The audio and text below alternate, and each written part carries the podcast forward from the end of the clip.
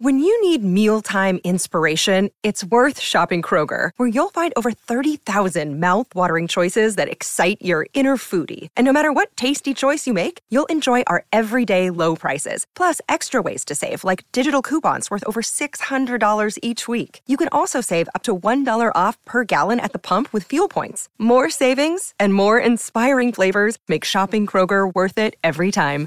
Kroger, fresh for everyone. Fuel restrictions apply.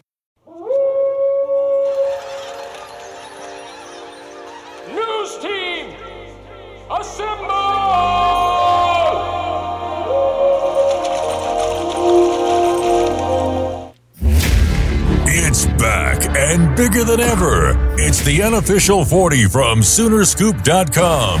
Presented by the Choctaw Casino and Resort in Durant. Now, here's the entire Sooner Scoop crew Carey, Josh, Eddie, and Bob.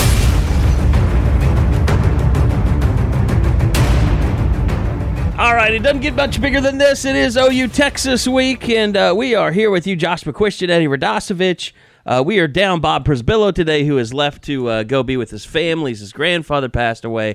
Uh, so thoughts certainly with uh, the Przybylo clan today, and uh, he will be back. Uh, he's he's manning up, man. He's flying back in Friday to Dallas to cover the game. So best of luck to Bob and his family as they uh, grieve the loss of uh, you know their grandfather, and uh, want to wish them well. So anyway, uh, OU Texas coming up this week, and guys, uh, uh, huge weekend. It's always it feels like it's about Friday because about Monday and Tuesday there's so much stuff going on, and uh, you had you know friends and family that you're trying to negotiate this week because it's it's it is unlike any other. Even if you're in the media, you still kind of have those ties. I don't know about you guys, but Eddie, I know your parents are going down, and you have a lot of friends down there. But it's like you're having to talk to so many more people during the week to kind of figure out where you're going to be, what you're going to do, how we're going to meet up, and uh, because everybody kind of wants to, and you kind of want to have a little bit of a social life down there.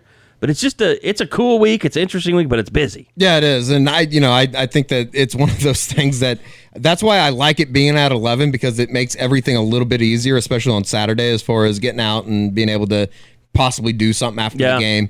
Uh, you know, Friday, uh, I'm not going to lie to you, I'm probably going to go have some beers Friday afternoon. I'm not going to a high school game down there. Sorry, folks. uh, probably be at Katy Ice House if anybody needs me on Friday. Hanging with the buds. Yeah, drop off a couple bags. You know, see what's up. I don't know what that means. Uh, that's probably a good thing. Anyway, Josh McCuistion joins us. He's already had child emergency today. He Had to run uh, as uh, the podcast might be getting out a little bit later in the evening than normal because uh, not not to blame anybody, not blame anybody. By the way, Josh, I want to. I this is what I meant to do when we first started the podcast. Eddie, it's my fault completely. I didn't find uh, a, a a state for us to drive to last night so you could watch your Cubs uh, advance to the I don't uh, think- NLCS. Uh, it would have been the NLDS. NLDS. I don't think that it would have mattered because it's like I told you guys before we started recording this. Uh, I'm at peace with where they were at. They just weren't good enough. They weren't a very good baseball team at the end of the season, and that's what happens to not very good baseball teams. They get beat. I don't like Jon Lester in one nothing games either. I mean, he he did everything he could. Yeah, He literally did everything he could. thirteen innings, but I'm still taking the I'm taking the loss. They scored I didn't find us two runs in their final 22 innings. some entitled recruit to go chase around the country ten hours away. Well, I mean, they did it to themselves. When you uh, have a six game lead with like three weeks left in the season or two weeks left in the season, you can't win the division. You probably deserve to. All those get damn ex Royals chasing them down. Anyway, I'm glad I'm glad you're here. I'm glad you're not uh, completely angry and ready to ruin the podcast. I'll save the suicide attempt for Sunday when he gets beat by Texas. I think say Eddie, you seem really calm. Is there one guy that you truly were just saying awful, terrible things that his family would, you know, would cringe about? No, not really. I mean, it just it is what it is. They just weren't a very good baseball team, and I was kind of prepared for this over the last two and a half weeks. I mean, I don't know. I don't know what else to say. Okay. Milwaukee okay. just better. and we can move past it and talk about OU Texas, That- which is uh, True. I don't know about you guys. I've been kind of watching a lot of the the the past games they've been shown on Fox Sports Southwest this week. It's amazing. It, it nothing will make you feel older than watching that 2001 game when you realize that football and football uniforms and football equipment looked completely different. Not only is it 17 years ago, but one of the touch one of the two touchdowns OU scores in that game was by a linebacker. yeah. And the, The- the shoulder even pads even the game so that we big. were watching right before we started here, Carey. I mean, it was the 2007 game. It was, I mean, it just everything was so much slower back then, and the game just like it. it, it it's not even a they comparable. did they did hit harder, but yeah, I mean it- everything was not as spread out. Everything was not. There were no like Jets. Did you guys read that Ringer article about Lincoln Riley and and uh, um, Doug Pederson and the guys that are kind of changing the game in the NFL? It's a really good article. You should check it out.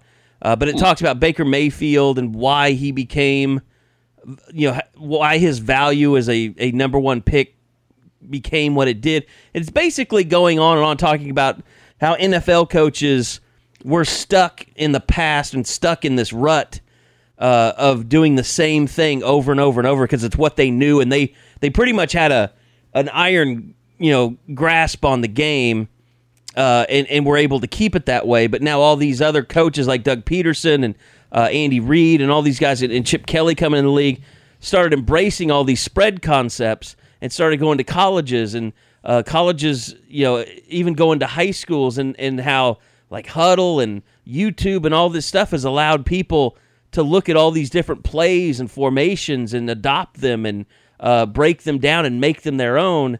That it has basically allowed the game to evolve at a pace that they've never seen before. It's really interesting, but it just goes to show, like like you said, Eddie, it was a different game in 2001. Even in 2007, it was a different game than it is now. you probably make the argument that it was a different game in 2010. I mean, I think it really the changes really been made in the last oh five six years. 09 is when Sam Bradford went down and OU went to strictly shotgun five wide because Landry. That's what Landry Jones could do. yeah, and OU is, and then they, you know, they in 2008 they embraced the no huddle, which that was the first big evolution, I think, more so than the zone read stuff. And now it's just with Lincoln Riley and everything that he's doing, it's just a totally different game. drastically. And their uh, shoulder pads are smaller. Yeah. The two things that stick out to me when I watch games like that, Carey, are A, did our television quality really used to be that shitty?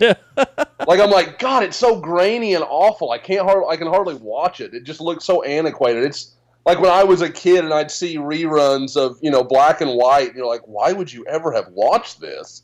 Um, and, and then the second part is, I, you know, and you guys were just kind of hitting on it.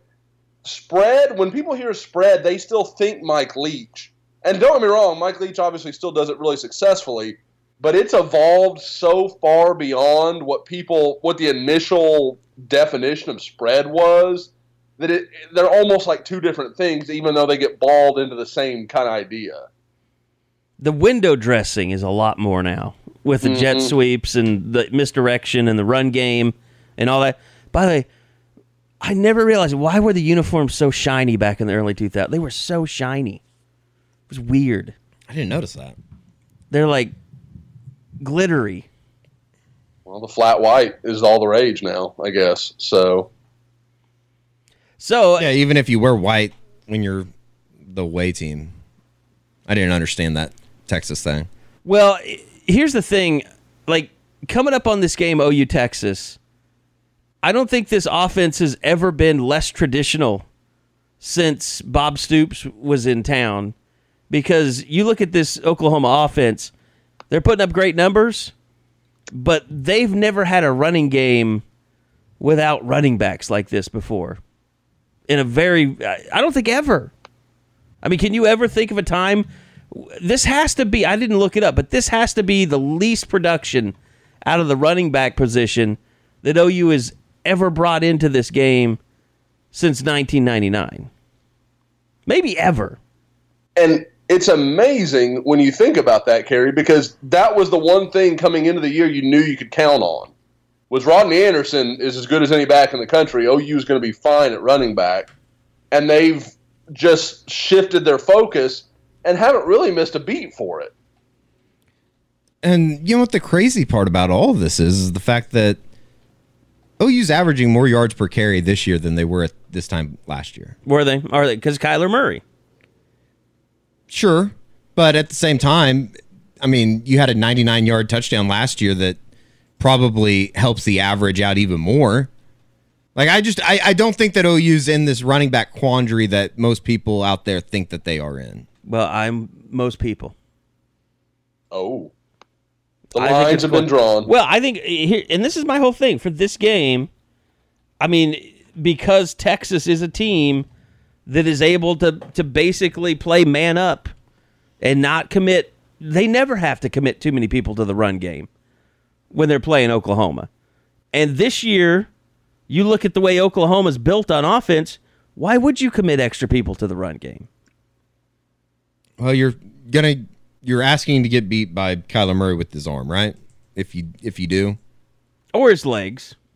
I was going to say, I, I, I think I think Kyler Murray is the answer to that question, Carey. You've got if you're not going to commit that many, that's fine.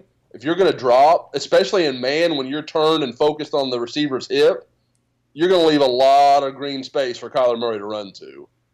I mean, Trey Sermon has 301 total yards coming in this game. The next running back is Kennedy Brooks, and he has 12 attempts. 12 attempts. hey, that's why he's averaging 13. Yeah. I mean, like Trey Sermon's averaging 5.3 of rush. That's that's fine. That's what you want. But I mean, it's just bizarre. I mean, Rodney Anderson is still their fourth leading rusher. He played one game or two games. Two games, yeah. It it is weird. I mean, I, I do think that you know things are going to get ironed out. Uh, Bob wrote the article today talking about Kenny Kennedy Brooks returning home. He's I think he's either going to have a big day on Saturday or it's just going to be you know he'll have four or five carries and it won't be anything any anything big. which I could totally see. Yeah, I, I could too. It's going to be interesting to see how they uh, try to attack everything. You know, just as far as OU has been the off offensively, they're putting up big numbers, but it's just been weird how it's all come together. I think just in that you know you have the the big play threat still. I mean, what was it? C. Lamb scores on like an eighty yarder last week. Marquise Brown scores on a big play. It just seems like they. I don't know. It, and maybe it has a little bit to do with the running game, but it doesn't seem like if they need to grind one out. I, I guess what I'm saying is I don't know if they can grind one out. I mean, they've got, you know, it's still fairly balanced. They've got 167 pass attempts, or no, I'm sorry, 125 pass attempts on the season and 169 running attempts. So they're, they've run the ball more than they pass it, but also, you know, 46 of that is from Kyler Murray. And, and you also have to consider And he's still your leading rusher at 331. three of the five games they've been up huge in the second half and were running the ball just to run clock Yeah. when they could. So I mean, and that- there's that's been a gonna there's skew been a, a huge discrepancy in in number of plays in the last two games. Yeah. Yeah, It's been almost two to one. I think it's Yeah. probably averaged out two to one, isn't it? It's like 101 to Uh, 54 and then 87 to 40. yeah, it would almost have to. Um, guys, you're there. This is the you know, anytime Lincoln talks about you know, especially last year before Rodney really got going, you guys would ask him about you know what is it that makes you think okay, we're this is the running back we're going to go with. You know, they went with Trey Sermon at Ohio State. You know, whatever the case may be, just he, he clearly went for a while there, just game by game. Well, remember this time last year, Abdul Adams had just gotten hurt against Iowa State. They'd lost, and they were going into Texas with a big question mark over their heads at running back. Did Sermon start Yes. against Texas? I believe that's correct. Is that right? Hang, hang on, I've actually got the, the game pulled up. I can. By the way, I'll let you pull that up. I'll play something here from Trey Okay. Sermon uh, that we talked about yesterday uh, in terms of the running back position. The carries, you know, are, are down, but we we also see there's a lot of success in the passing game. Is that is that just something that you kind of live with right now, knowing that teams are kind of trying to take away the run? Um, yeah, I mean it's uh, I mean not really too much uh, we can do besides to just uh, pound the ball whenever we get a chance. But I mean, uh, it seems like teams are uh, playing us to stop the run. So I mean, we just uh, keep going, keep working hard. Um, all of us in the backfield, every time we get a chance, we just uh, make the most of it. I mean, you, you had the big play in the pass game, but is it will it make everybody kind of feel better if you do kind of get some bigger runs in the in the run game? I know Kyler's kind of been leading you in rushing at times, but to see Kennedy do what he's doing, does that is it would it be good for the group? Uh, yeah, it would definitely be good for the group, uh, and um, just really playing off the O line, just uh, making big runs. Um, I feel like that's that's what Oklahoma's known for. I mean, I feel like we're we're RBU for a reason, and uh, that's why. So I mean, I know uh, down the road that it'll definitely come. And and you know maybe I'm just being a carnival barker here, but I I just watching this game over the years, we all know that Texas they play good defense. They have a good defense. I don't think anybody questions that their defense is good. I just I worry from Oklahoma's perspective and look at Lincoln Riley's first year. He lost this game uh, because they blitzed a lot. They didn't establish a running game. They couldn't establish a running game. Uh, the passing game just wasn't there because they were able to drop a lot of people. I, I don't know. I mean, to me, the the warning signs are there that a similar you know type of game offensively could happen. And we haven't even talked about the fact that Lincoln's. I don't know if he's alive right now. He's alive. He he was at the ROTC ball run this morning. Okay. Unless that was a uh, actor, which we could probably get into. There might be some of that. I mean, I, what are the conspiracy theories like? This feels really weird to me. It's contracted HIV. Okay, see, that's Wow. I mentioned the c word this morning, and I felt bad about that. Uh, Cancer? yeah, no, none Oh, of that is it- happening. Cancer or He's cunnilingus? just got a virus. He's just got a virus. I'm sure. I mean, maybe he's got bronchitis. Maybe. I mean, obviously, it's more than just a cold for him to miss his press conference and his coach's show. One of my favorite posts on the board this week has been uh, somebody that posted, "You could tell on Sunday night on the coach's show he was coming down with something. that it was coming. That it was coming." He did do the Big 12 funny. teleconference Monday morning. Teleconference. So- Which What was a now in between? infamous teleconference. I loved it. It's funny. I By the way, some people are um, uh, in the media are upset now. The okay, so here's what happened. well, Pranksters, and we'll get back to that. But a prankster called. Three different guys called and uh, asked stupid questions to Mike Gundy. Well, they weren't stupid; they were brilliant. Uh, and it turns out that the Big Twelve released a statement this morning to the media uh, about the media call-in number, like everyone expecting, "Hey, I need the new number because I know you guys are going to change it." Well, they found out that it was actually people in the media that were doing the prank calls, and I think there was an Iowa uh, columnist for the Des Moines Register that was pretty triggered about it. yeah, Randy Peterson. This is the guy's name. I Eddie and I had uh, shared a hive brain on this. Like we were both like, "Dude, be like Al Qaeda and just claim your your You gotta, yeah, you got to claim it. I don't know why somebody wouldn't claim it. It was It's weird not to claim it. it was really funny. That that shit's hilarious. Well, that's the that kind of stuff that, in. that's good, good. To me, that's good for the Big 12. It's just like, I always said this there should be more chicanery at Big 12 Media Days. Yeah, absolutely. Randy Peterson though kind of strikes me as the type of guy that doesn't know where the home row is on his keyboard. you know what I mean? Well, have you looked at his Twitter today? Who, Randy Peterson? Yes. He's one of the ones that tweeted out about the the the statement. Right. And he says, using fake names affiliations, talk about the dish, definition of either being chicken to ask a question or insecurity. Oh well. It's just funny. Why can't it just be funny? And then he says, Yeah, somebody like- said Oklahoma State media with no guts. And he goes, I know the Oklahoma State media. I'll bet you as much Diet Coke as you can drink that it wasn't anyone in the Oklahoma media market. I don't know what that. so means. Randy Peterson is bringing the thunder from Iowa. Those godless heathens down in Dallas probably did it. I just feel like he was kind of offended by it when in reality I thought it was hilarious. You know what? The Big 12 teleconference, they should get rid of it because it's worthless. Because people sit around and don't do their homework and ask stupid questions all the time. It's worthless. Yeah, I There Has, were weeks. has anybody ever gotten information out of the No, one- there was teleconference? never been. Oh, you won't believe what came out of the Big Twelve conference teleconference today. It's groundbreaking. Like that never happens. It's because the media is too worried about being friends with the coaches. No, I'm just saying it's a bunch of it's a bunch of people that get on that call week in and week out that have ch- checked in a long time ago. I bet the people that actually Or use the checked out. teleconference for something that they they need or still participate in it. I bet they're. I bet eighty five percent of those people don't know the home row on their keyboard. Do you want to explain that? It means they're old as. F- The uh, they they are building old people apartments uh, downtown in Oklahoma City, Eddie. I saw that. That's on the other side of town, though. It's on the west side. I'm on the east side. So you're saying they won't be able to ride the scooters over to you? Oh, and if they want to, they can come over. But we can get a little civil war going down there. I would, yeah, I would say the average age of the people who get on the teleconference is Just push- I'll probably just push them in the canal. They it has already claimed one death this week. two, didn't it? Oh, did it kill both of those? Well, I don't know if it killed both. They both went to the hospital. Did one of them die? I think so. Wow. Somebody died in the canal. Electrocuted. They they tried to grab onto a light pole to Oh. pull themselves off, and then the light pole broke. which Oh man! I mean, there's a and then reason. the exposed wire. There's a reason why they tell you not to take electronics in the bathtub. I mean, I'm not Oh trying to oh, make light of it, but it just that's insane. It's an insane story. That's.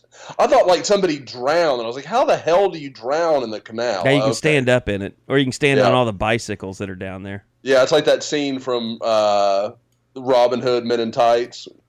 Little John can't stand up in the little river. Yeah, that's a horrible reference, by the way. That's a great reference. I'll have you know. Cary Elwes killing it as Robin Hood. Mhm. Elwes. Is it Elwes? All right, oh you all you Oklahoma people. He's the he's the asshole meteorologist in Twister. I know you've seen it. Don't pretend you haven't. He's also the bad guy in Days of Thunder, Oh yeah, but he's Russ. Wesley in uh, Princess Bride. Yes, he is. You're right. Ru- what was Russ Wheeler? Russ Wheeler. Russ was Wheeler, yeah. Yep. Okay, well, we got it out there. So anyway, He died in that tornado. he did. He did. He picked his truck up or his minivan up and killed him. But Exploded. hey, Eddie, I'm not one of those people just because he dies in a movie, he suddenly becomes a good guy. He was still an asshole. Oh yeah, no, no die. doubt about that. Mm-hmm. Yeah, I wonder who rewriting he is. history. I wonder who he would most be relatable to in real life. Cary Elwes. Mike Morgan, David Payne. Oh, I see, which is David Payne. You think so? Yeah, he has blocked Emily Sutton, so I. I David with Emily Payne's the kind of guy, yeah, that would, would that would ignore Gary England's advice and drive right into a tornado It's probably true. That's probably because why, he wasn't paying attention. He that's why was just Gary screaming. England always throws shade at him on the Twitter. Yeah, I don't think Gary England likes him at all. I bet it's because he's a tanning guy, tanning bed guy. Uh, he probably has a, a selection of banana hammocks. Oh no! Probably. Well, I'll never get that out of my head. Great. Um. So anyway, we were talking about the running back position. If we get back on tangent, since I'm the only one that can can remember where we started when we went off on a tangent. Uh, but Josh, you were looking up some stats. Yeah, yeah, yeah. Well, the, the thing I, I wanted to ask you all before I before I kind of get into this, we are talking about Rodney Trey Anderson not being the starter. back. Yeah. Trey Sermon did start at running back last year. Just to tell you how much things have changed in that game, unless OU's, uh, uh, I, I guess, unless their official starting lineup is incorrect, Ben Powers was starting at right guard and Cody Ford was starting at left guard, which obviously has changed substantially. Uh, also, okay, I'll give you the.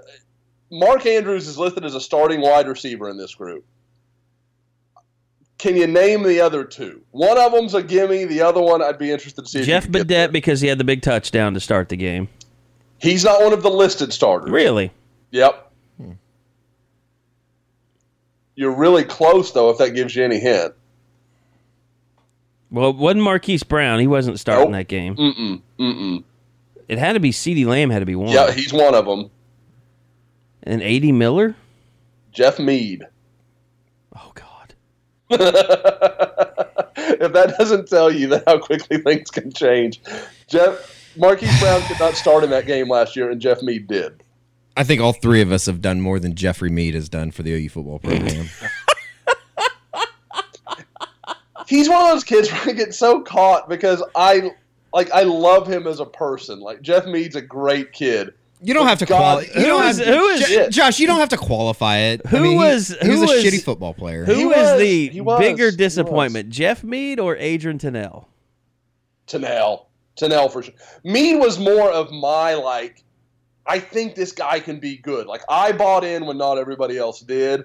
Tanel, everybody thought that dude was going to be an NFL guy. Like he was, Yeah. I want to say like a top fifty guy in the country. He was a big deal. Uh, he was one of those guys I went and saw before OU Texas on a Friday night. yeah, that's right. I remember and that. I was That's just right. enamored with the kid. I mean, he he led Irving back, uh, an Irving team that all their coach wanted to do was run the ball until they got 14 points behind with like two minutes left, and then they just started throwing jump balls to him, and he almost led him back to a victory.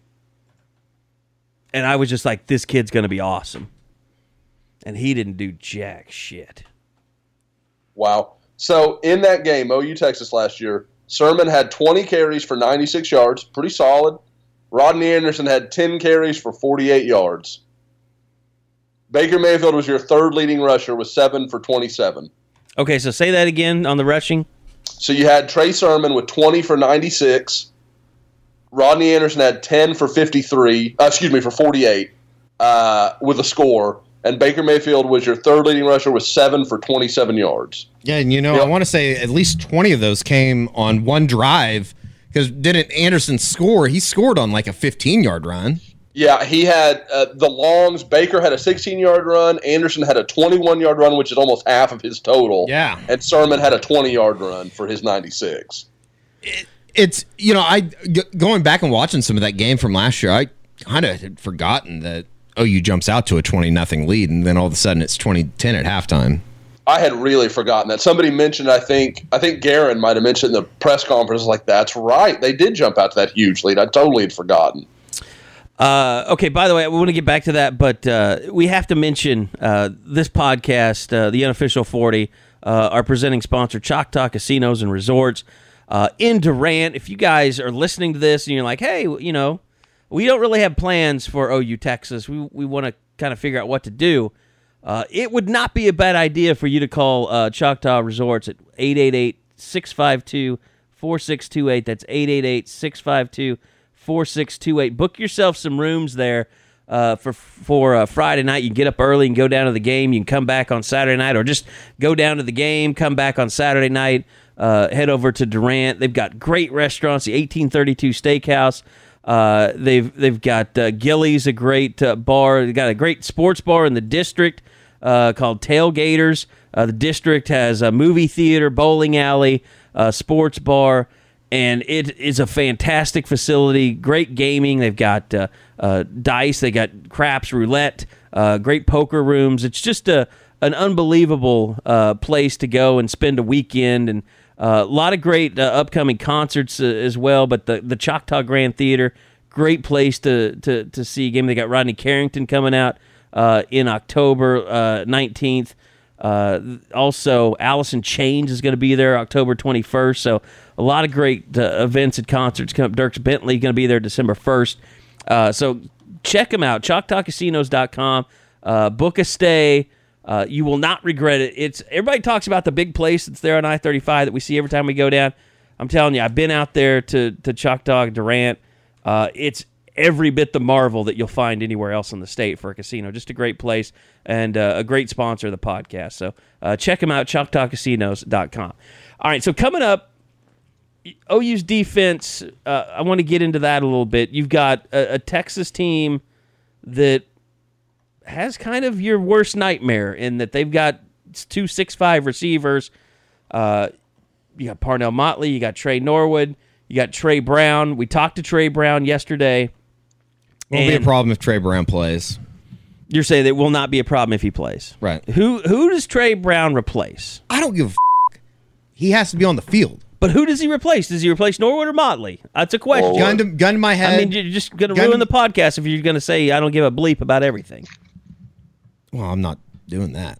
I mean, come on. I'm just saying. I'm forcing you to answer. I would go. Norwood. I'd go Motley. Mm, God.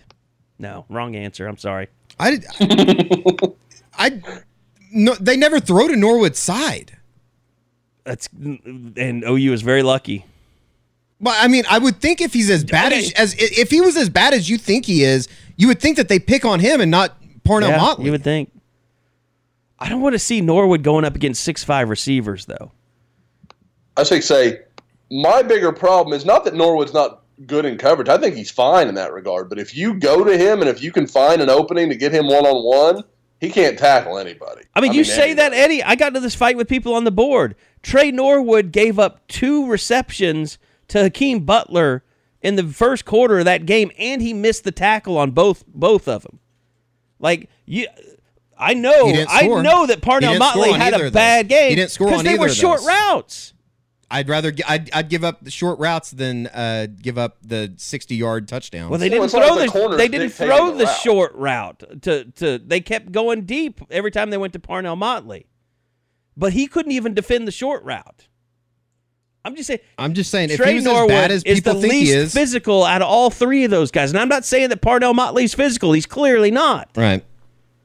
But he can fight and go up in a one-on-one situation and hold his own a little bit. He proved that as many times as he didn't prove it against Hakeem Butler. I don't know. I just if he was as bad as everybody says he is, I don't understand why teams don't pick on him like they pick on Parnell Motley. Because they're stupid. Because not every offensive coordinator is a genius. I just think that they're headed for trouble with Tre Norwood in this matchup. If they start Tre Norwood and Tre Brown, I think that could be trouble. It could be Tre- trouble with Parnell Motley too. I'm not dismissing that. Tre Brown had twice as many pass breakups against Baylor Yeah, I saw as Tre. Norwood has all there. season. Yeah, that's insane. But again, He's not a pass breakup guy. He's a he's a stopgap guy. He is he is there to stick on a receiver and try to get him to not catch the ball. But once he catches it, like he's kind of screwed. If I'm Baylor last week, I am literally running bubble screens to Jalen Hurd over Tre Norwood Yeah. all day, every day, and just make Tre Norwood try to make that play. Because there's guys, Tre Brown's not dragging down Jalen Hurd by himself, much No. less Tre Norwood. He'd No. have been roadkill. It's um, I don't know. I it's the thing is, I feel like I can see it, but everybody else likes to throw out there, even Eddie. Well, why don't they throw at him if he's so bad?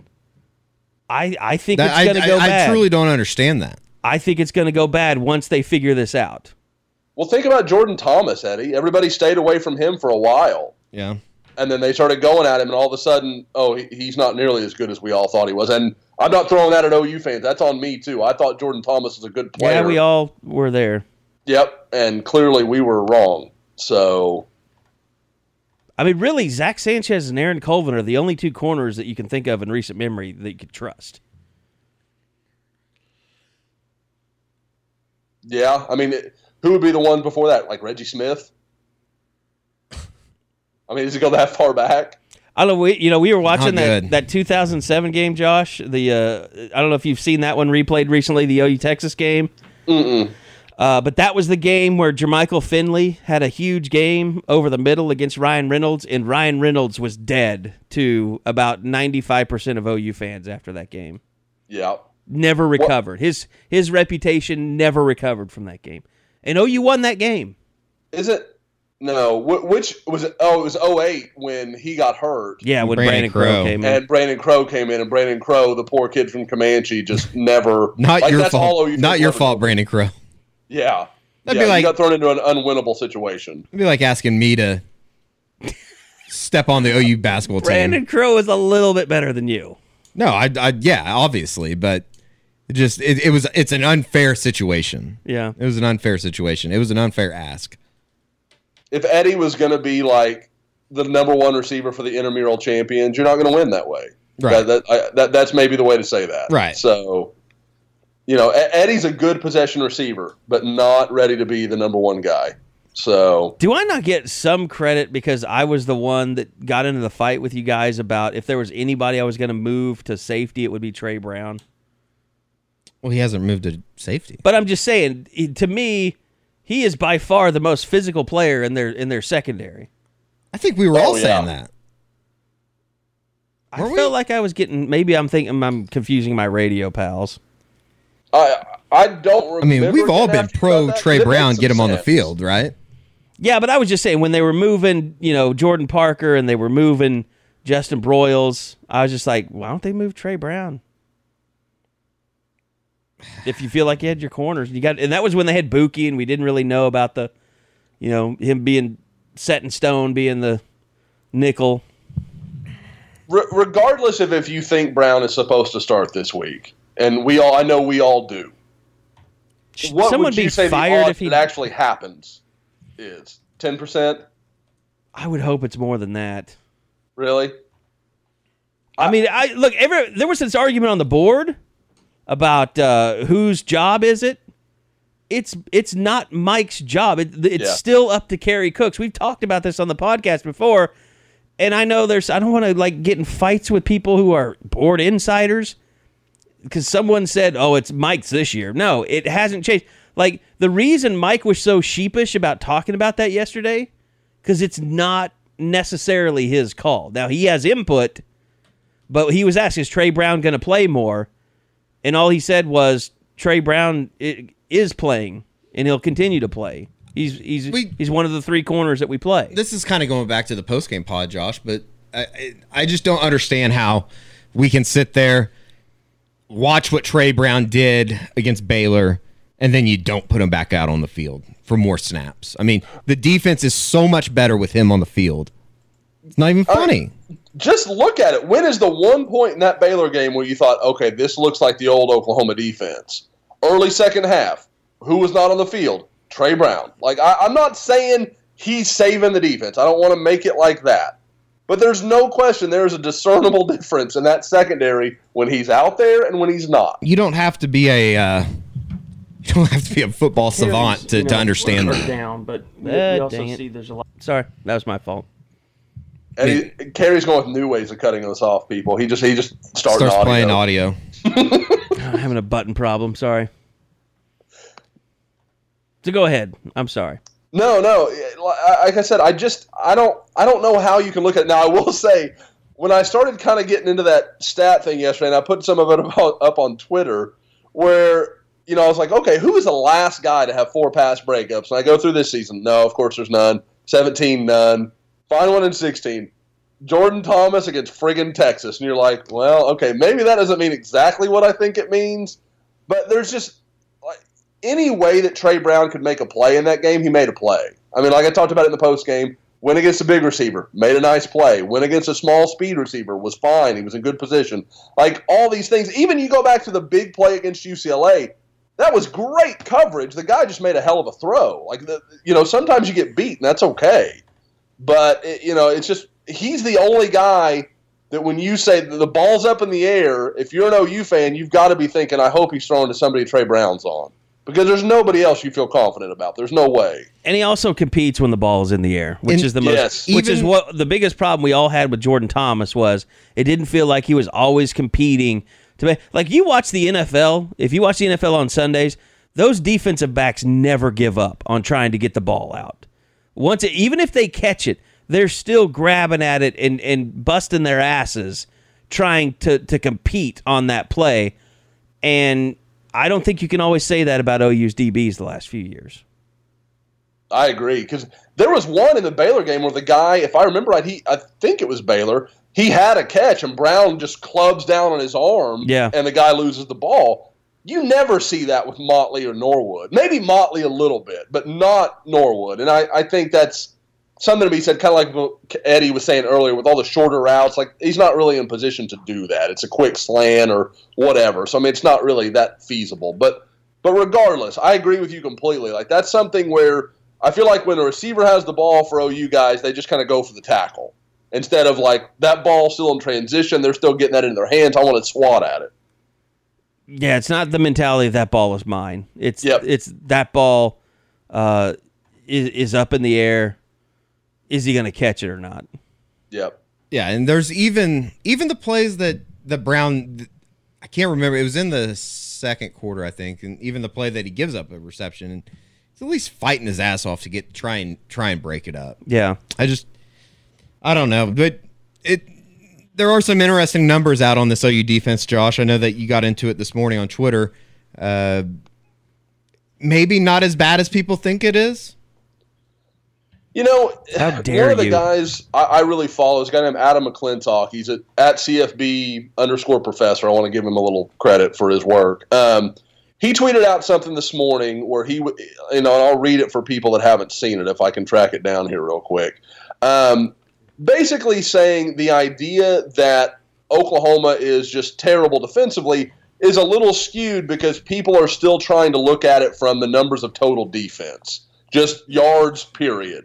Well, if you look at it that way, Oklahoma had a great game against Army. It was a great game. They only gave up 379 yards. That's going to be you do that week in and week out, you're going to, you know, be at the top 20 in national in total defense every year. Like that it's not the most reasonable way to look at it with the way offenses attack and the number of plays that are run and the speed with which everybody plays. So it skews things.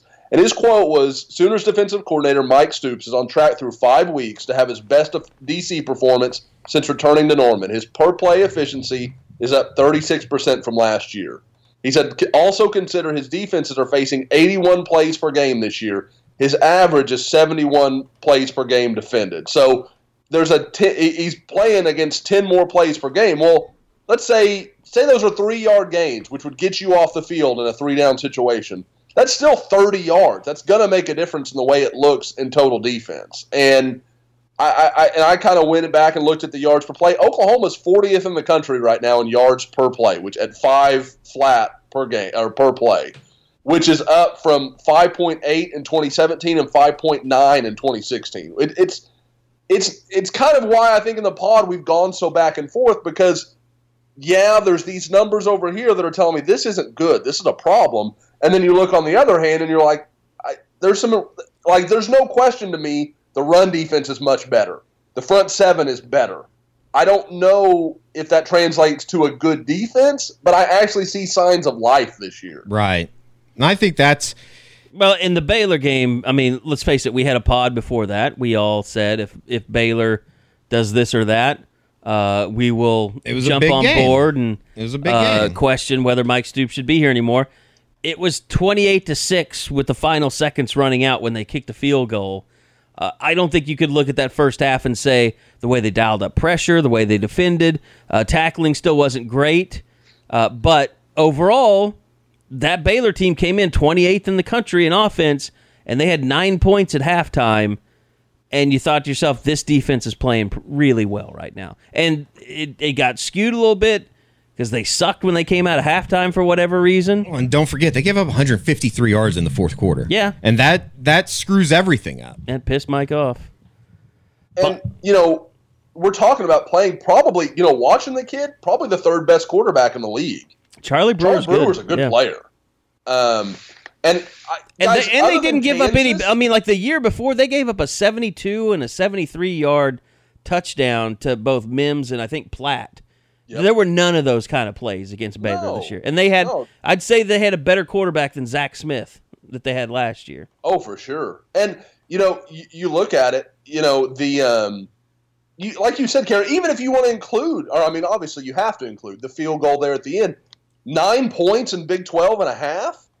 You cannot tell me there's an OU fan on the planet that would not take nine points, especially against Baylor, that's got a quality offense in a half. Like that. That's that's the goal. So to come out and be like, "Well, we're mad," you know, I get it. The second half didn't go as cleanly, and there's some reasons for that. And a, a big portion of it, like we said, was Baylor was kind of doing things against Oklahoma's second team and kept running plays when most people would have just got off the field. Uh, by the way, big game this weekend. I know a lot You know why of they did that, people. don't you? Go ahead. Just want to honor God. It's Baylor. Um, NCAA's getting ready to hammer him, and I don't know why. Um, They were anyway, playing for Jesus. Is that a?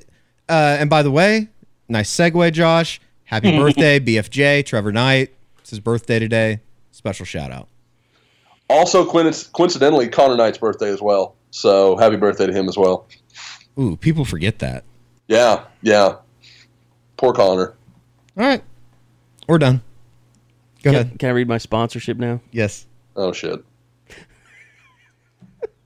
Uh, everybody knows OU Texas coming up. Tickets uh, as hard to come by as ever because those burnt orange freaks think they really got a chance this year. Uh, I guess because they maybe all have concussions like their quarterback and forgot that they lost to Maryland. CTE joke. I don't. That's kind of out of line on Uh, anyway, tickets very difficult. I just looked it up. You're looking at about two hundred fifty dollars. Well, here's what I want you to do. I want you to go download the SeatGeek app. Uh, I'm going to give you twenty dollars off your first SeatGeek purchase by entering the promo code Scoop. Why do I want you to go to SeatGeek? Because uh, they've got hundreds of sites and varying levels uh, of, of reliability that are out there on the internet. Uh, it's hard for you to know who to trust. Uh, that's why SeatGeek is the way to go. Plus, they're a proud sponsor of the unofficial 40. I don't know, proud after this show. Uh, but they pull millions of tickets into one place. You can easily find the seats that you want for the price you're willing to pay. Don't go to Fair Park you know, with your hand out trying to find tickets. It's a terrible experience. You want to be able to have your tickets in hand so you can get in there and drink beer. It's an 11 o'clock game. Dude, go get your tickets right now at SeatGeek. Download the app. Get the $20 off with the promo code SCOOP.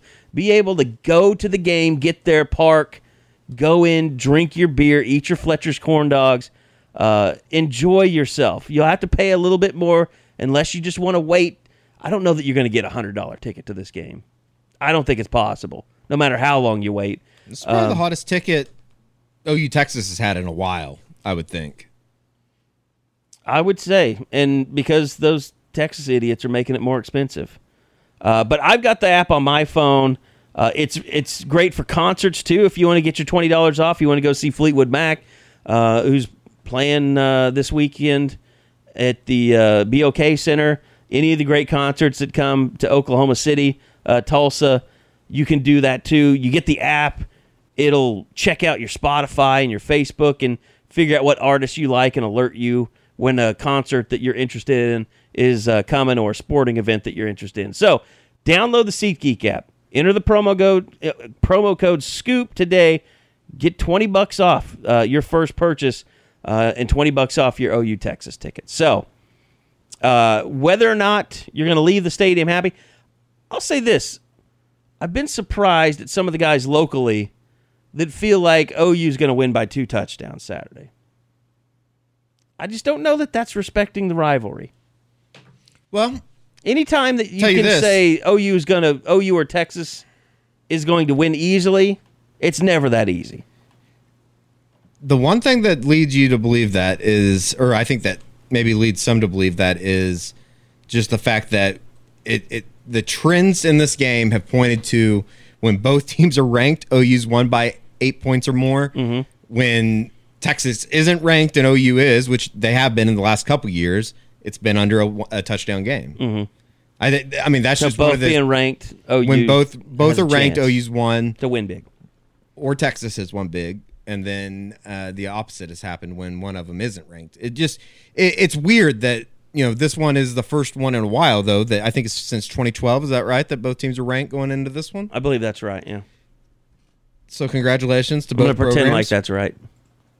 Well, I know that's right. I was, it was rhetorical, It was an eight point spread this morning when I looked it up. and it opened at seven and a half. Yeah. So there's been some money, I guess, either side, but.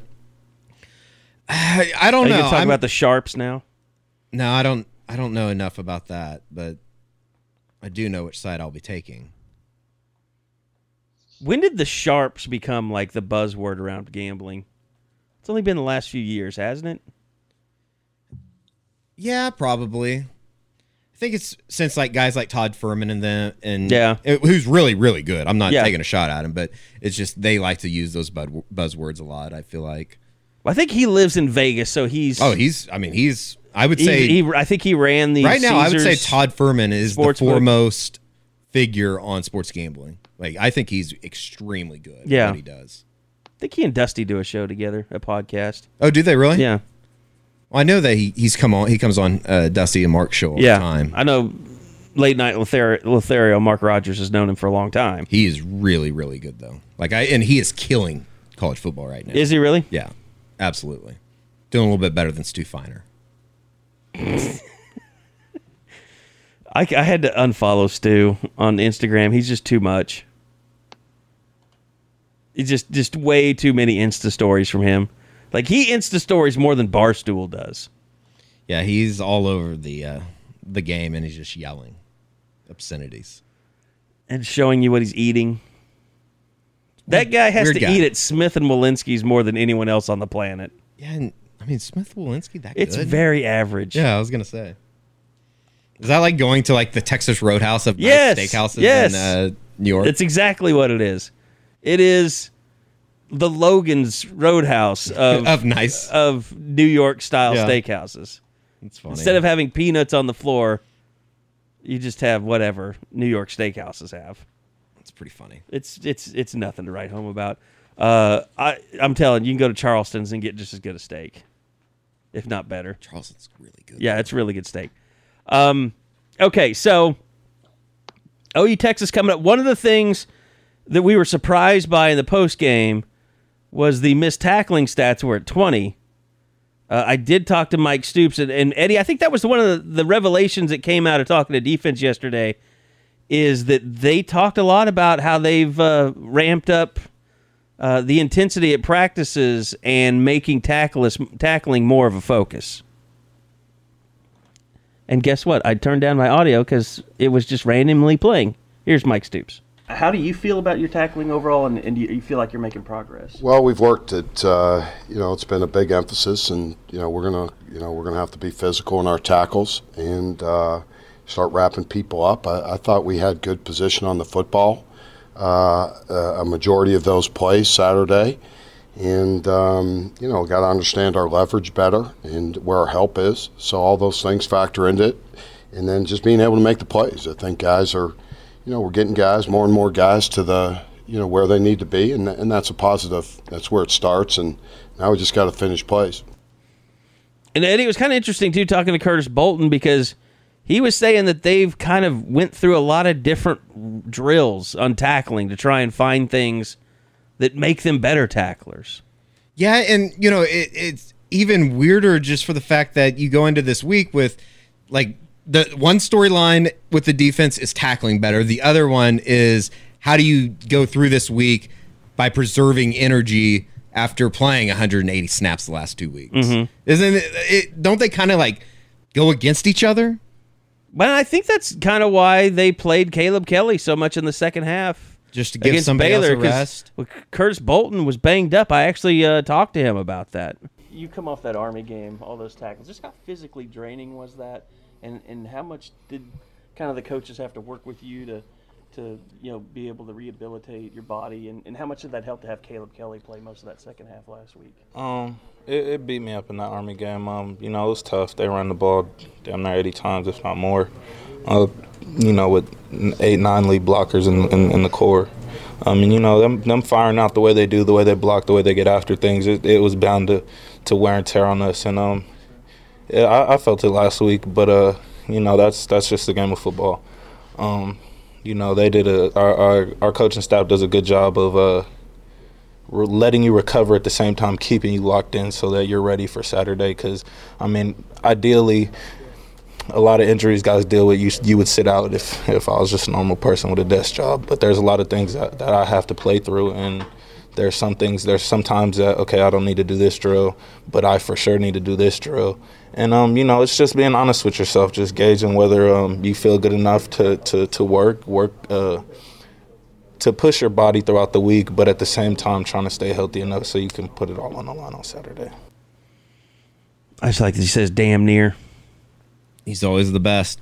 Is there any way that, and I, I guess I'm just caught up, caught up in this, but what if they draw something up where they can get Caleb Kelly on the field more?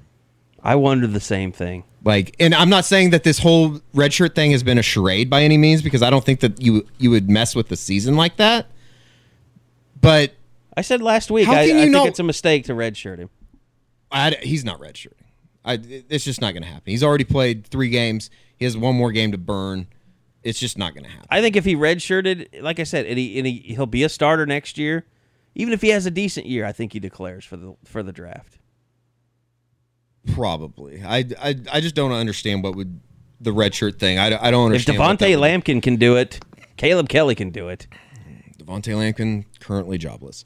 Uh, So is Jordan Phillips. yeah, I saw that. That's insane. I guess he had a meltdown on the sidelines. Is that what? Uh, he was uh, Twitter defending himself yesterday. oh, really? Yeah. Go look at his see that. Josh, do you think it's crazy that they figure out a way to get Caleb Kelly a little play out there? Because just with the way that he played with energy wise, and I know it was quote unquote scrub time, but it was hard to not see the at least a little bit of passion that he had out there on Saturday. Oh, Eddie, as we know, I go back and listen to the pods, and the post game is included in that.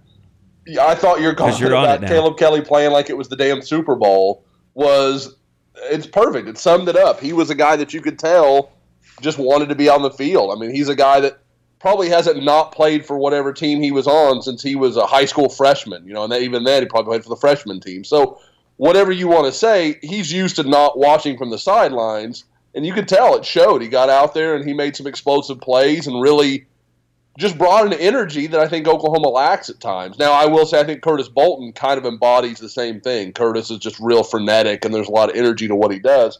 But yeah, I I could see some ways that works, especially if what we read from some of the comments Tom Herman has made that make it sound like Texas is going to try to, you know, get physical with Oklahoma up front and try to use their receivers outside in kind of one-on-one situations, then Oklahoma's going to have to get physical up front. They're going to have to bring some bodies in, and he's as good a body as Oklahoma could hope to bring off the bench. We've talked about a lot of people uh, so far today cornerbacks, Caleb Kelly, um, running backs. I think it's time that we uh, we we put a most important person tab on this thing. Get to the fridge. Grab yourself a native amber, an F5 IPA, or any of the great Coop Ale Works beers because it's time to make a toast to this week's player to watch.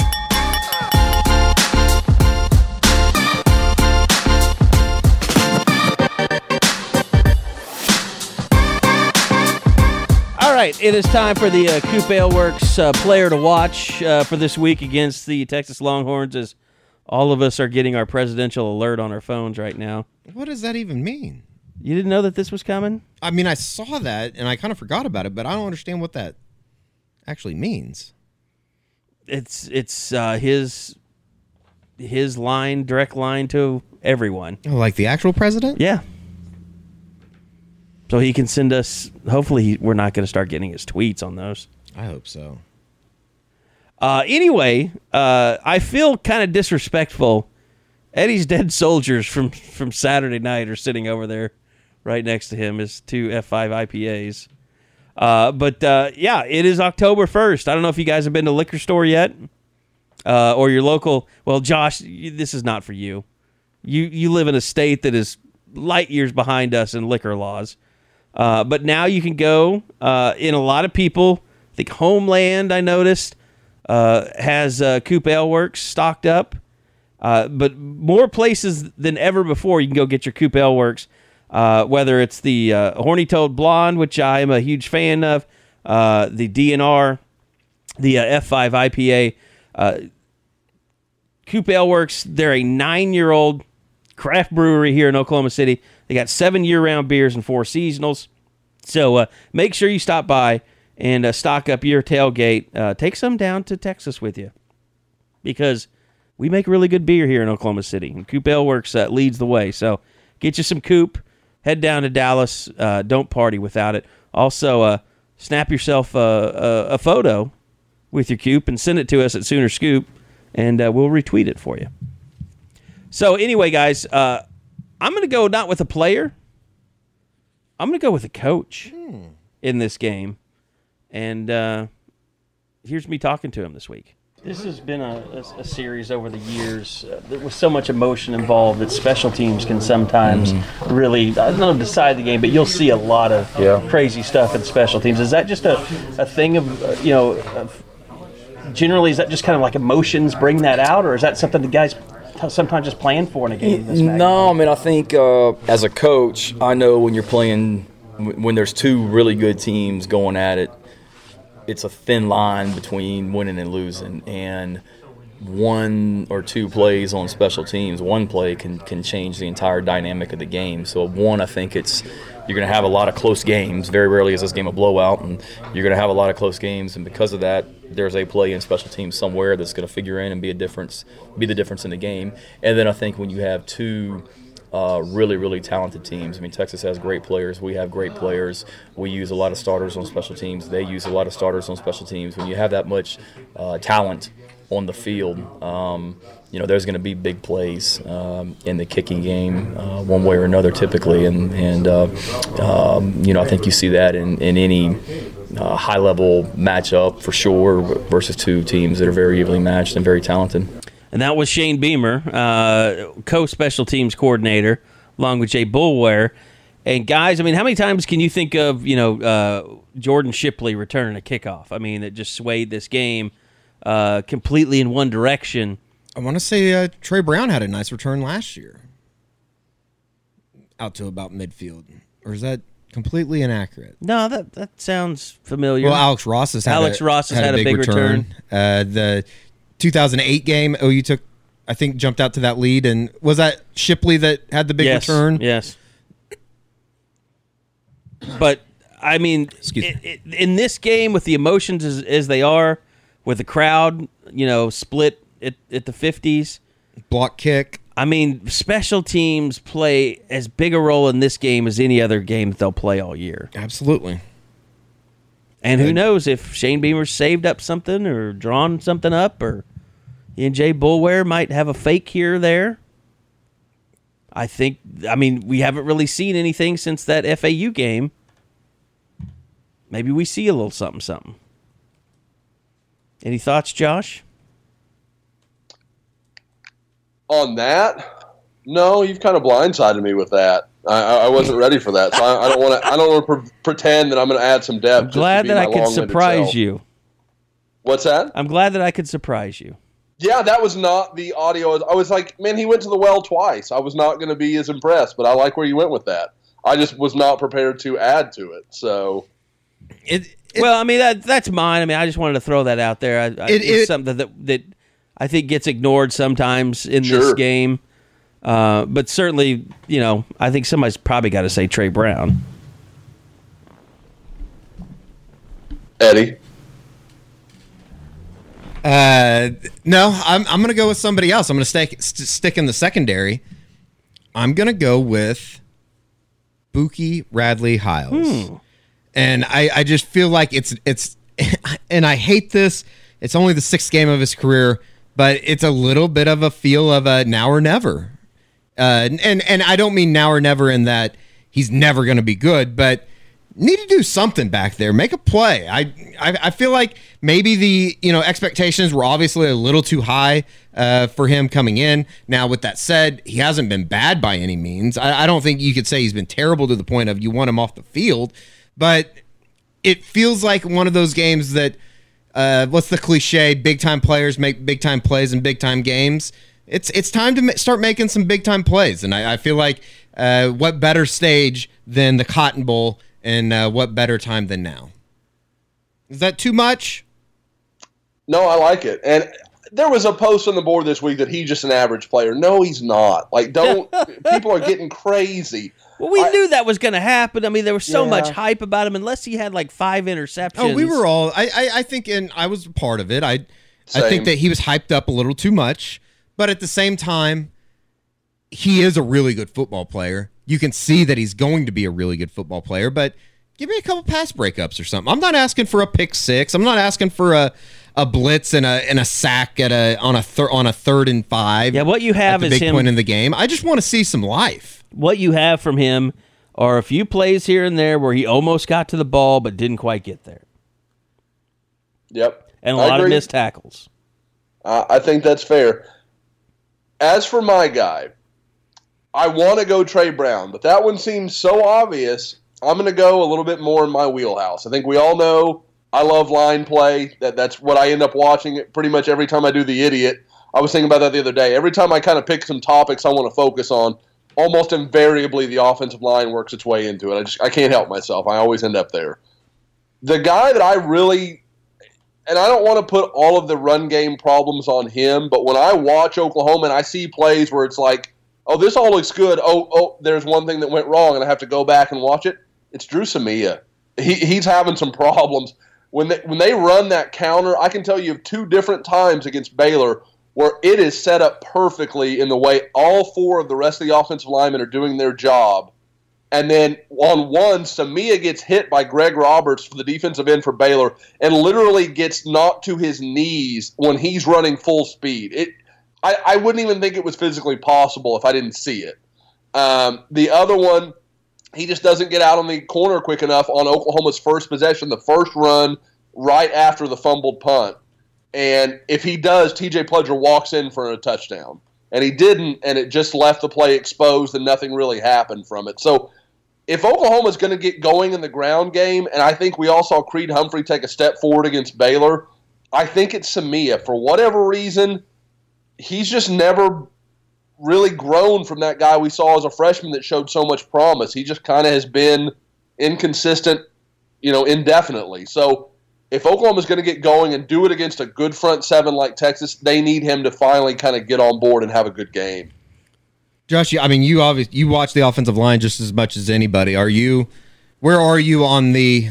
And we we hit on it a little bit at the beginning, but I think we mainly talked about the running backs. Where are you on the uh, Oklahoma has an offensive line problem? I, am not big on it. I, I, I don't think it's you know I think people forget that this has really been the case for OU for several years. You know, you go back to 16 when they lost to Houston. They were awful those first few games, and they kind of gelled and came together. Last year, it was far from perfect. They didn't run the ball at all against Ohio State. They did it strictly to keep Ohio State honest. There was no real threat there. But at the same time, this is a group that these problems really shouldn't exist. I mean, Creed Humphrey is playing well, and he's the one guy that you say, well, he didn't have any experience. We don't know what he, we're going to get out of him. So it needs to come together, but there's no question that unlike last year when teams said, well, we don't want Baker Mayfield to beat us, everybody is betting they can find a way to slow Kyler Murray down passing, but they don't want to give him any room to run. It's the thing about Kyler Murray is you can be big and physical with him and his explosion and his speed. He can I think he can kind of be a a little bit of a feather in your cap. I mean, it, it's we haven't really seen anybody just overwhelm him blitzing or with a rush this season. I mean, he's been I'm, sacked. I'm interested to see how Texas attacks this thing because you you obviously have to you have to make a decision. Which one are you going to take away? Are you going to take away his his legs, or are you going to try and take away his arm? By the way, conversely, Texas's offensive line is not good. But and Calvin Anderson might be the worst player on their line. Herb Hand Rich, got his hand cut, his work cut out over there. Yeah, because he's really good. He really is. But the, her, like I feel like Herman sets himself up for this every year. He said the same thing coming in last year. We feel like it's coming together well. We like where this is at. Blah blah blah. He was hyping that you know like the offensive line was had cured its ills in the off season, and they look awful again. Yeah, they score. They scored 14 points really fast on K State, and one of the plays was a trick play. It was a halfback pass, uh, and then they they threw a little fade into the end zone from like five yards out, and then they didn't do anything really the rest of that game. I mean, they scored on a safety, uh, and Kansas State just blanked them. I might try and watch that game back today at some point, just for the fact I want to see what what was the difference between the first half and the second half. I mean, it was an ass whooping in the first half for Texas, and then an ass whooping it seemed like in the second half for Kansas State. K State just got more physical with them, wouldn't allow them to run the ball. They uh, they have a freshman running back that all the fans and media love, and they think they should play more.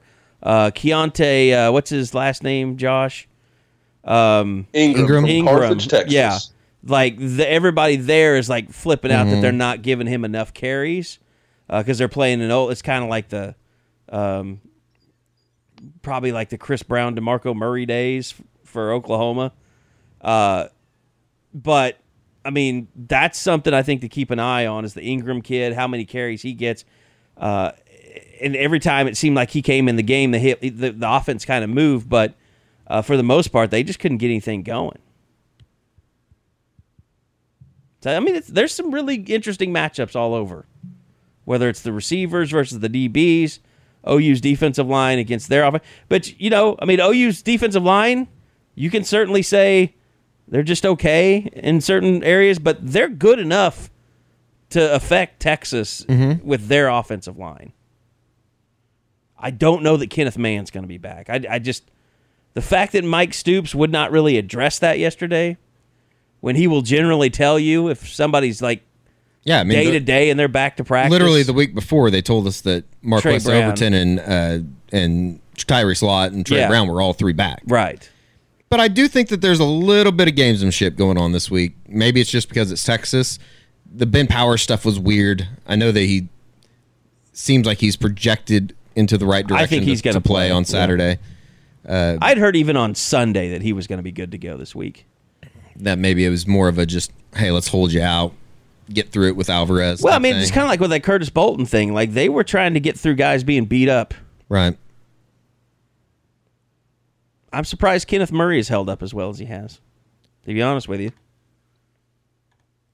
Just So- throughout the week or from week to week, just Well, I because mean- he's had 50, 45 tackles over the last two yeah, weeks. that's why. yeah. And we we've known that he was a guy that never practiced last year. Yeah. Found that out after the season. Yeah.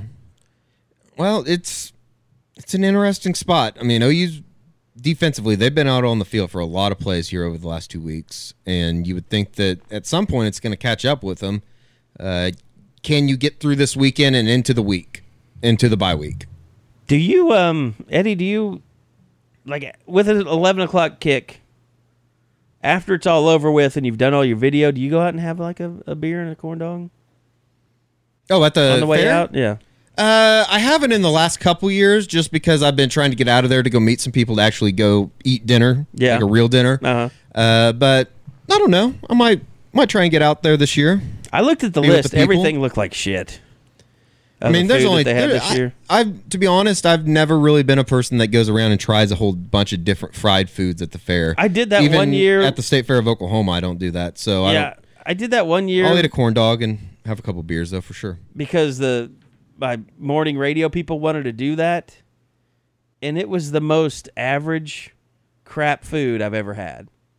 Like they make such a big deal out of oh you gotta see what they came up this year at the fair, No, you really don't. And it's just it's crap I wouldn't pay for on the outside. I'd, it's crap I'd never eat twice. Like I was all excited one year they had like uh, the uh, Cuban sandwich egg roll, just an egg roll with some pork in it. It sucked.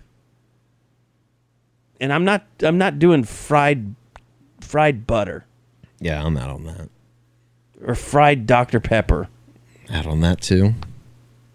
Not to mention they they kind of they it's like they pull the wool over your eyes with the whole ticket thing. And all of a sudden you're paying $9 for fried butter. And you don't even realize it. I think that's part of the that's part of their plan. I mean, how much is a damn beer? Uh, I think that there's a six ticket line that I know about. But it's usually like 8 or 10 or something. Yeah. Anyway. Josh, when's the last time you went to an OU Texas game?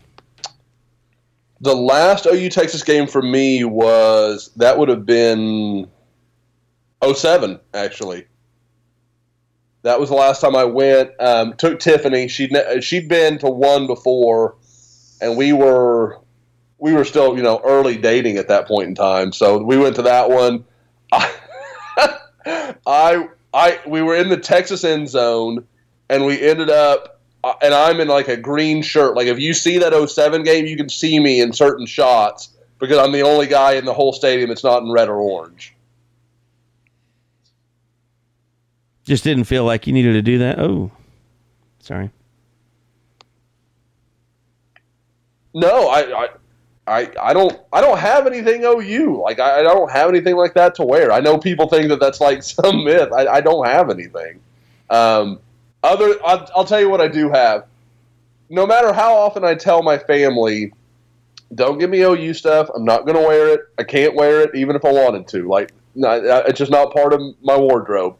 I have an aunt that is makes my dad look like a passive OU fan. She is really into it, and I will get like a a black leather belt that's got like OU like metal like it's like almost like superimposed onto the belt like these little metal pieces that'll say OU, the OU logos on them, or OU tie, or some crazy shit every year. I get stuff like that every year from my aunt, and I love her. She's a she's one of the funnest people I know. But I'm like, I, I can't wear this. I'm never gonna wear this. But every year I get something like that. Uh oh. I just got followed too, Eddie. Um, are you talking about a former right wide receiver? Yeah. Did you just get followed? Looking for Yeah, I a got pencil. about, about four minutes ago. Yep. Weird. He's going on a, uh, a following spree. Mel Kiper Jr. just uh, tweeted that Kyler Murray is one of the best dual threat quarterbacks I've ever seen. Interesting. Guys, I mean, I would love to argue with Cale Gundy's comment earlier this week, and the Carey, you may have that pulled up. You may be wanting to run that. No, I don't. But Okay, but so you might I explain it. can't. Yeah. Like, I don't think he's wrong. I, I think Murray plays in the NFL if that's what he wants to do. I I don't think anybody would take him seriously enough to make him their out and out number one quarterback. I think he he they'd find a gimmick or a role for him because I I mean it's just hard to believe that over the course of a season when a guy his size is going to have to take some hits that he's going to hold up under NFL, you know, athletes. Is he better than Lamar Jackson? Ooh, it's a good one. I I want to see more. I mean, let's not forget that he hasn't played anybody Right. that has a real defense. I, I just don't want us to get into this this thing of would he would he give up baseball and make a take a shot at the NFL? Look, the American dream is no longer to play in the NFL. If you have a, a chance to play Major League Baseball, you're going to make a lot more money. It's going to be guaranteed, and you're going to play a lot longer. Yeah, and you have a brain gonna, at the end You're not going to be drooling on yourself when you're 60 years old. There's no reason in hell for him to jeopardize his baseball career to try and go play in the NFL. Especially when you know what your baseball future is. Football, it's like, oh, I got some people telling me I could be a second round pick. Well, that's just what they're telling you. You're going to have to miss a whole baseball season to prove it. There's no way. Yeah, I Would he oh, no, entertain I- the I'm idea of you trying to do both? Regardless, though, he's not coming back to OU. Oh no no no, no no no. This is it. This is it. I think though that he could somehow fit in a way though that he goes plays baseball during the spring, and then you know once September rolls around or August or whatever, all of a sudden he's in a mini camp or in July with whoever. They say, "Come on in. We just want to. We want to tickle you, tickle you for a little bit." you know, while we're on take season, what would you think of the take that uh, OU has more to prove than Texas, Josh? Jesus, God, that's bad. That's re- and you know, I, I OU fans Was that the immediately Anwar read this. Mm-hmm. Yeah, read this from Anwar from our orange or from our Texas site, and oh, he's a Texas homer. Carey, you know the deal. Like he's a former NFL writer. Like I think he's from Florida. Like I don't. He has no affiliation to Texas. This is not some yeah, he was a thing. he was a big name hire for their site after Chip Brown. Yeah. left. It's just a shitty take. It's got nothing to do with being a homer. It's just stupid. And, you know, like I said, coming into this coming week, the Browns have played a better schedule as per record than the Patriots have. So clearly, the Patriots have more to prove than the Browns do because they've played a better record. You can't just ignore the last 10 years when Texas has been basically useless and Oklahoma's been a national powerhouse. Like, you, you don't get to do that. And especially, it's not like Oklahoma reinvented their whole team or, you know, like when they went from 04 to 05 when everything had changed. It's just a stupid take. And I think Texas is improved. I don't think there's any question. But I think we're all seeing USC's not particularly good. That win doesn't look like what it looked like when it happened. And even then, you know, you kind of thought, well, maybe it's okay. But I mean, Stanford just got housed by Notre Dame, and they, you know, they squeaked by USC, and you know, Texas beats up on USC. Okay, cool. I mean, I, I guess, I, but TCU again a squeaker with Iowa State. I mean, so I don't know. Like Texas is better. I think they're a top twenty-five team. They deserve all of that. But there's no question when you look at these two teams who has more to prove and more to gain out of this game, and it's clearly Texas. I think Ohio State might be a little bit of a fraud. Oh, did you guys see how they the football team or the university? Well, I mean, coaching the- staff? the- silence, Eddie? Silence. the uh, yeah, the administration, they're just a bunch of soulless bastards. All right, Laney, you can have one of these sandwiches if you can say hi to the guys. Hi. She, she's, she wanted a peanut butter and jelly, so I'm, I told her I bribed her. So, That's Laney, nice. come sit down. Let's talk about Building Seven for a little bit. oh, oh no! All right, Eddie's been. I think he just hung up on himself. Or my internet went out, which is usually what happens. no, we're we're still rocking on the internet, Mm. or at least I am. You're absolutely still there. I hit it too Okay, early. there we I, go. I muted myself because I didn't want you guys to hear me have to mess with the wrapper Oh. to open up her uh, her sandwich. So, Well, that's good. I'm glad we got Laney on a podcast. yeah, Again. yeah, you know her her second her second year, so her second attempt. Uh, by the way, uh, let's talk about the big decommitment last night, Mister uh, Haselwood. Yeah, uh, for those that don't know, uh, five star wide receiver Jadon Haselwood decommitted from Georgia last night. He'd been committed to Georgia for, I believe, 18 months. I mean, this is a long time pledge. Um, and really, it, was one of those things where I know people that have followed recruiting for 20 years think, well, it didn't mean anything because he was. He took an official to OU for the spring game. He's going to Miami this weekend, and that had been set up even before he decommitted.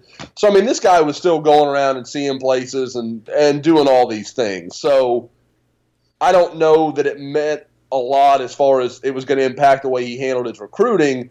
But I think it's an indication that I'm more open to other schools than maybe a lot of people had thought. Because every time I would talk to our guys at our UGA side who are very well connected, they know Jadon really well, or um, Chad Simmons, one of our Southeast guys that also knows Jadon very, very well, you would hear a lot of talk that, you know, this is all good. He's going to go to Georgia. He's good buddies with Justin Fields, and all that stuff's going to work out.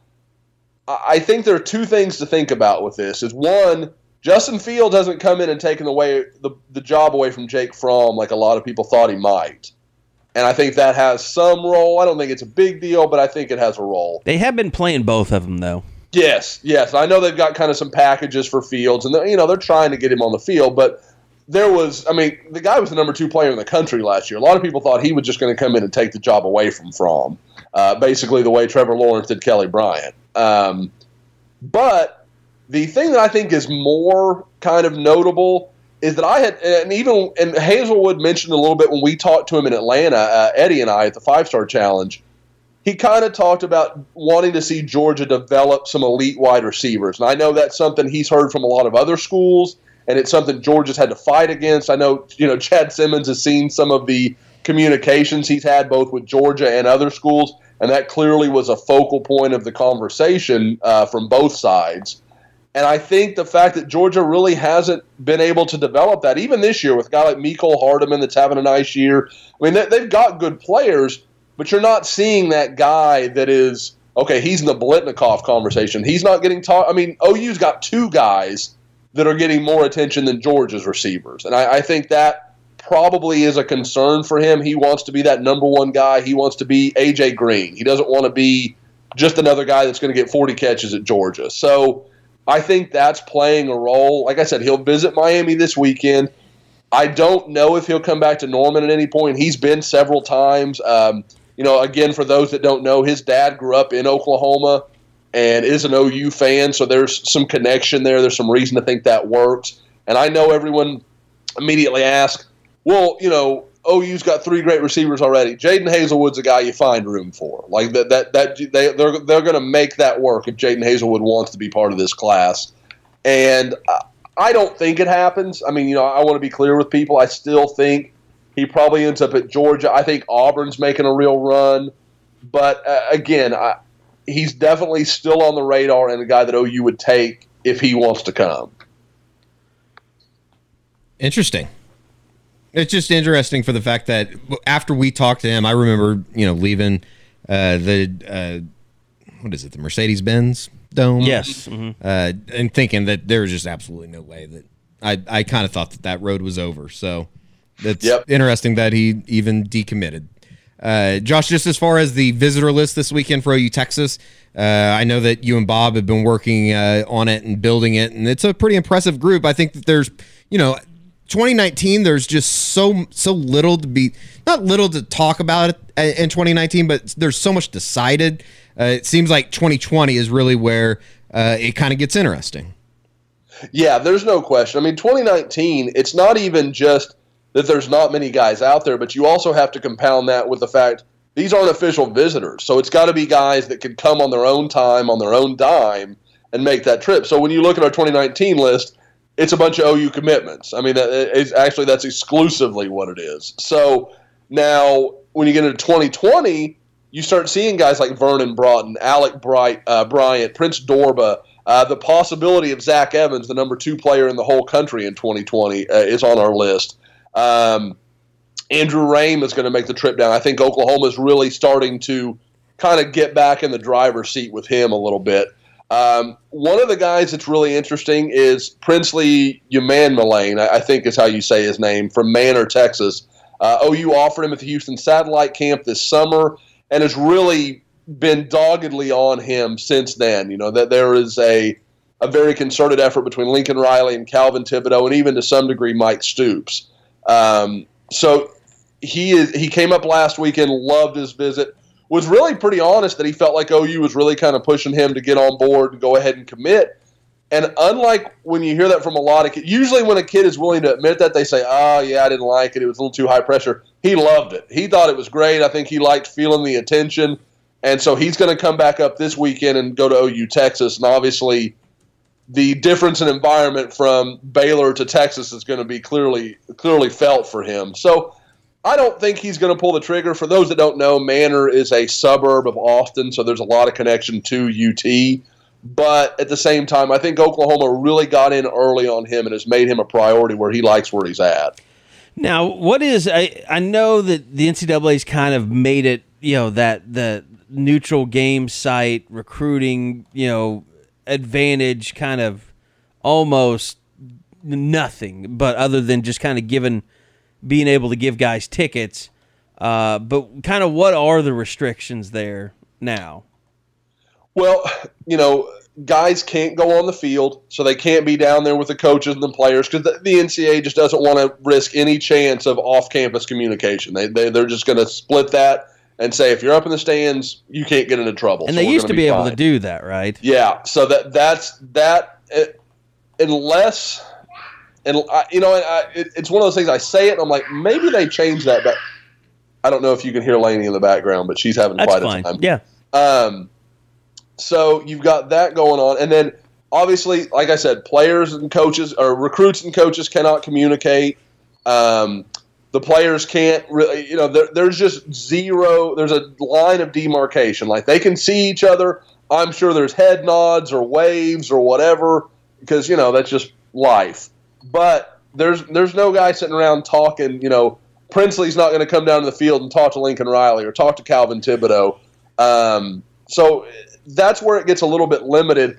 OU is just selling the experience, or Texas next year when they host. I mean, that's always the way this works.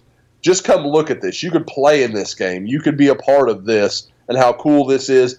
And that's one of those things where I talk about it's good for it's good for Texas or it's good for Oklahoma when Texas is good because this game means something. Game day is going to be there. There's this whole environment rather than everybody just walking in like, well, Oklahoma's going to kick Texas's head around for four quarters. I guess we'll go watch that. So it's not coincidence that this game is bigger that Oklahoma's got their best visitor list in several years. Do you think people make recruiting edits and like print them out and then take them up to them in person? Probably. Kind of like that Geico commercial about the lady hanging all her friends on her wall. Yeah, it, lamer than the edits themselves are printing someone else's edits and handing them to the kid. That's that's No, not I mean good. you make your own edit. Okay, but okay. then you at print it out. yeah, okay. At least if you do it, do your own. and that way you can I give it mean, to them in person. You can you can friend them in person. You can Yeah. follow them in person. I stand with all edit makers. No, don't. I I think this is God, we it's below me to To comment. address. It, I'm kind of happy Eddie said it's below me. The first time I missed the it's, and I was like, wow, well we we've gone there. So I think it might be time to wrap up the podcast. Something's in my throat. Sorry. I knew that was a bad idea to bring it up. I just oh, I- you know, if, if we are going to end it, or at least I can chop Eddie off before he gets us in any real yes, danger. please do. We also have last weekend's recruiting visits. Uh, the four official visitors. Oh, uh, there's some eyeballs out there too. Yes, we have we have some Lincoln Riley eyeballs. Um, obviously, you know we've always been good about taking care of the kids. I don't want to give anything away, but I, you know, But we talked about guy. it last week's pod. Who I thought was the one guy that seemed pretty possible. That's the guy I would I would pay attention to. I, I you know. I think things went very well with all three of the other guys. Um, all, really, all four of the guys. Finley Felix, the big offensive lineman from Coffeyville, um, really liked his trip. I've talked to him a little bit. Um, it sounds like he is still kind of when coming in. He was like, "I'm going to take more trips. I want to do all that." Now that he's left, I don't know that that's a certainty anymore. So I, I think we're going to have to play him by ear for about the next week, and we'll kind of see what goes on. Uh, spoke to Jalen Catalon at length, uh, the Rivals 250 safety from Mansfield, Texas. Um, really enjoyed his trip. His host was Robert Barnes. Um, those two, you know, kind of from similar areas there in the Dallas Fort Worth area, and really, you know, sounded like Barnes really gave him a good pitch, made it feel like you know home for him, and I think he really hit it off with the coaching staff, who told him, you know, we feel like you can come in and be our nickel very early on. So it makes you wonder if Oklahoma still doesn't have some further plans with how they want to move guys around and make some changes. Um, the two that are harder to track are Kenny McIntosh, the running back from Fort Lauderdale, and Jordan Battle, the safety from St. Thomas Aquinas. Everybody I talked to made it sound like everything went really well with Jordan Battle, but no one has a read on him because he's just kind of a quiet kid. He doesn't tip his hand too much. The, the, the phrase that I heard that was really literally the best thing I heard was Oklahoma got some good vibes from him. So like that that's all you have to go on right now. With McIntosh, I think Oklahoma thinks they did really well. I think they think that trip went really, really nicely for them. But the kid is from Fort Lauderdale. I mean, he literally grew up in the shadow of Miami. He got he's got a ton of friends that there are there at the U. I think even if it went really well, it's just hard to imagine a scenario where he doesn't end up playing for Mark Richt. All right. I think that's going to do it for this edition of the OU Texas uh, Choctaw Casinos unofficial 40. It's a bye week next week, so if it's a loss, you may not hear from any of us for a while. Is everybody picking OU to win? I think you'd be dumb not to. Not just I'm a- because we run an OU website. I just they're an eight point favorite. They've got a really good quarterback and a really good offense. We don't really know about the defense. I don't know what I don't care about your numbers, sir, on Twitter. Oh, Still can't get off the field on third down. Doesn't matter. A point possession, and you're you and your legion of wacky numbers Eddie- mathematical or talk. Why do you have to hate the numbers, Gary? I'm just channeling Jared right now. Uh, I, I'm going to do uh, for you know those out there that aren't members. I do a big breakdown for all the big games called Under the Hood, where we're going to break down all of Texas's offensive plays, what they ran formationally, a lot of their top players. We'll do some interesting matchups that are going to come in the game. Uh, I'm going to actually look at the Texas TCU game because I think there's some similarities in the way TCU went at Texas, so you can get kind of a good look maybe at what they might do with Oklahoma. Um, but I haven't really gotten into that yet. But before going into that, I feel like Oklahoma is probably a you know 28, not 28, probably 31 24 kind of winner, something like that, maybe 31 20. I just don't think Texas can keep up offensively. But again, maybe I'll see something different and under the hood. You guys think it OSU probably beats Iowa State, but there's a good chance Iowa State could somehow win that game? Mm. What's the line on that? People talk about not knowing what is going on with OU. I, I have no idea what's going on with OSU. I I think it's because you don't have any idea what's going on with Taylor Cornelius. Yeah, and I think the worst thing that could have happened to Oklahoma State happened, and him play well in Lawrence. Uh, I agree. It's going to be interesting. I let's see. Let's, Iowa State is is good against the run. OSU's I'm favored trying by to look it ten. Wow. Boy, I think I'd take Iowa State. Hey! Yeah, that's my sick child. Can't you tell her sickness just pouring out of her skin? You're gonna get uh, she truancy immediately officer. stops call- smiling. yeah, she she's playing up for the yeah. hmm That girl's a mess. Anyway, sorry to interrupt the pod. She turned 16. You're in trouble. I'm screwed. And she's going to be my good one. My younger one's far more trouble. Are you guys like me, and you're just kind of like, holy shit, West Virginia's pretty good? Mm, I Or are you just waiting for that defensive collapse late in the season? I'm just waiting for that defense collapse. I I thought that I thought that they would go whoop up on Tech, which they They sort of technically did, did. I mean, they covered. well, they collapsed the guy's lung um, along the way. Yeah, that's scary. It's kind of weird. Uh, we'll see. I I think West Virginia is good. I think they're better than they have been. I think they're a legitimate Big 12 contender. I don't know what that really means in the grand scheme of things, though. I think Will Grier's really good. Their receivers are really good. But outside of that, I don't know what they have. Yeah. I Well, think they the, got- the I like the running back. kid is really good on the offensive line. He's really really good. He's a he might be a first rounder. What's the uh, is it Mac McAvoy? Is that the running back? Uh, McKoy. McKoy, Kennedy Yeah. McKoy. Yeah, He's really good. He's really good as well. Yeah, It- and you know you mentioned it once, Carey, and, and you're right. Very good all around. Like maybe not great at anything, but Mhm. he's pretty good at everything. It's weird that Wendell Smallwood still plays for the Eagles. Like, and he plays a lot. Yeah, good player. I mean, he was good. He's a good player. He's kind of like one of those guys like you don't. It's like Damien Williams making it in the in, in the NFL. It's like you could have taken or leaving him. Leaving him. Still to this day, Damien Williams is the star of my all-time favorite moment in one of Eddie's uh, sights and sounds. Texas? No, that Texas That, sights and Sounds. that sounds Texas run, that was an incredible video. Dig that up today. Yeah, we should That's maybe good do a from the vault. Former, uh, start running some former sights and sounds from OU Texas. We can do that. Dig them up.